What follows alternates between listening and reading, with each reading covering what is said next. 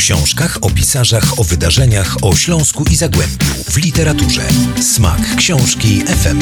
Zaprasza bloger literacki Adam Szaja. Kolejna literacka niedziela. Adam Szaja, witam Państwa serdecznie w programie Smak Książki FM. Dziś będzie kryminalnie, ale będzie też komiksowo, a to wszystko związane z naszym regionem, także doskonale Państwo się tutaj odnajdziecie. Przepraszam, że tak szeleszczę, ale to oczywiście książki, jeszcze jedna książka w formie takiej wydrukowanej i związanej wstążką niebieską, bo w, gdy ją dostałem, to książki jeszcze nie było w księgarniach, a teraz już jest i właśnie o niej opowiem. Rodowity Ślązak, Wojciech Chmielarz, który zrobił karierę nie tylko tylko mm, e, ogólnopolską, ale też jest tłumaczony między innymi na e, język francuski. Wydał właśnie nową książkę.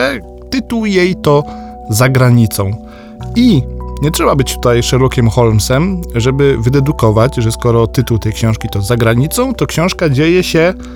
A właśnie tak, za granicą. Chorwacja Małżeństwo mm, ze swoim e, małym synem Antkiem wybierają się na urlop na tydzień i no i właśnie i i chyba za dużo nie mogę Państwu powiedzieć, bo książka jest nowością. Dopiero przed momentem trafiła do księgarni i absolutnie nie chcę zdradzać Wam tej historii, ale mm, jeśli połączą Państwo kropki, że jest to kryminał, no to na pewno coś kryminalnego musi się tam wydarzyć. Według mnie bardzo dobry wybór, jeśli chodzi o książkę taką, wiecie, no jedziecie gdzieś właśnie na urlop, na plażę, e, do pociągu, Chorwacja, upał, piękne plaże, ciepła woda i kryminalna historia w tle. Dodam tylko, że w to wszystko zamieszane jest pewne szwedzkie małżeństwo, które również odgrywa tutaj bardzo dużą rolę w tej zagadce kryminalnej, a poza tą zagadką piękne yy, chorwackie widoki, które jeśli Państwo nie byli, ja nie byłem, ale sobie wyobraziłem czytając tę książkę,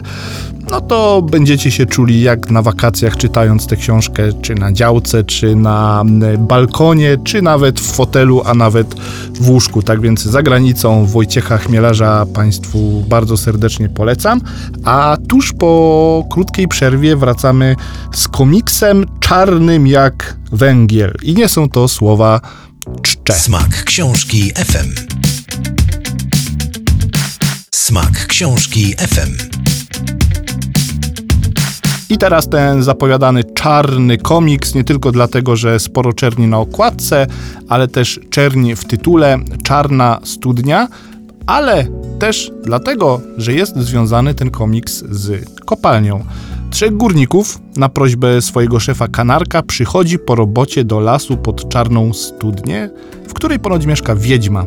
Mężczyźni bardzo się dziwią, gdy kierownik pojawia się w towarzystwie Julka, syna prezesa górniczego przedsiębiorstwa, który, tak się ułożyło, pochodzi z Warszawy.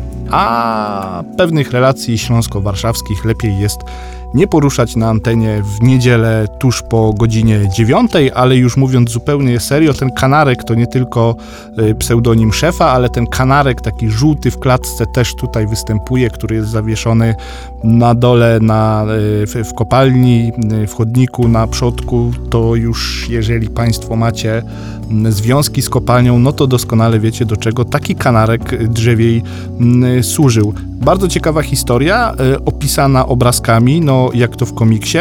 I tutaj mm, jeśli jak już wspominałem o tych związkach kopalnianych, no to doskonale się Państwo odnajdziecie i będziecie się bardzo dobrze bawić. Ja takich związków kopalnianych nie mam i też bardzo dobrze się mm, bawiłem. Są górnicze legendy, są górnicze przesądy, yy, więc jeśli gustujecie w ogóle w takiej formie literatury, jaką jest komiks, a może się okazać, Mam nadzieję, że tego dożyję, bo mam nadzieję, że jeszcze trochę życia przede mną, że twórca albo twórczyni komiksu za czas jakiś sięgną po literackiego Nobla, co jeszcze kilka lat temu brzmiało jak jakaś aberracja, jak jakaś obraza dla literatury, ale skoro po literackiego Nobla mógł sięgnąć Bob Dylan, no to dlaczego komiks miałby nie zostać w przyszłości uhonorowany właśnie taką nagrodą? Ale póki co polecam Państwu czarną studnię, czarną jak węgiel, czarną jak dusza, dusza i dusze niektórych występujących tutaj bohaterów. ale wracamy na powierzchnię i słyszymy się za tydzień w niedzielę o 9.20. Do usłyszenia. Smak książki FM.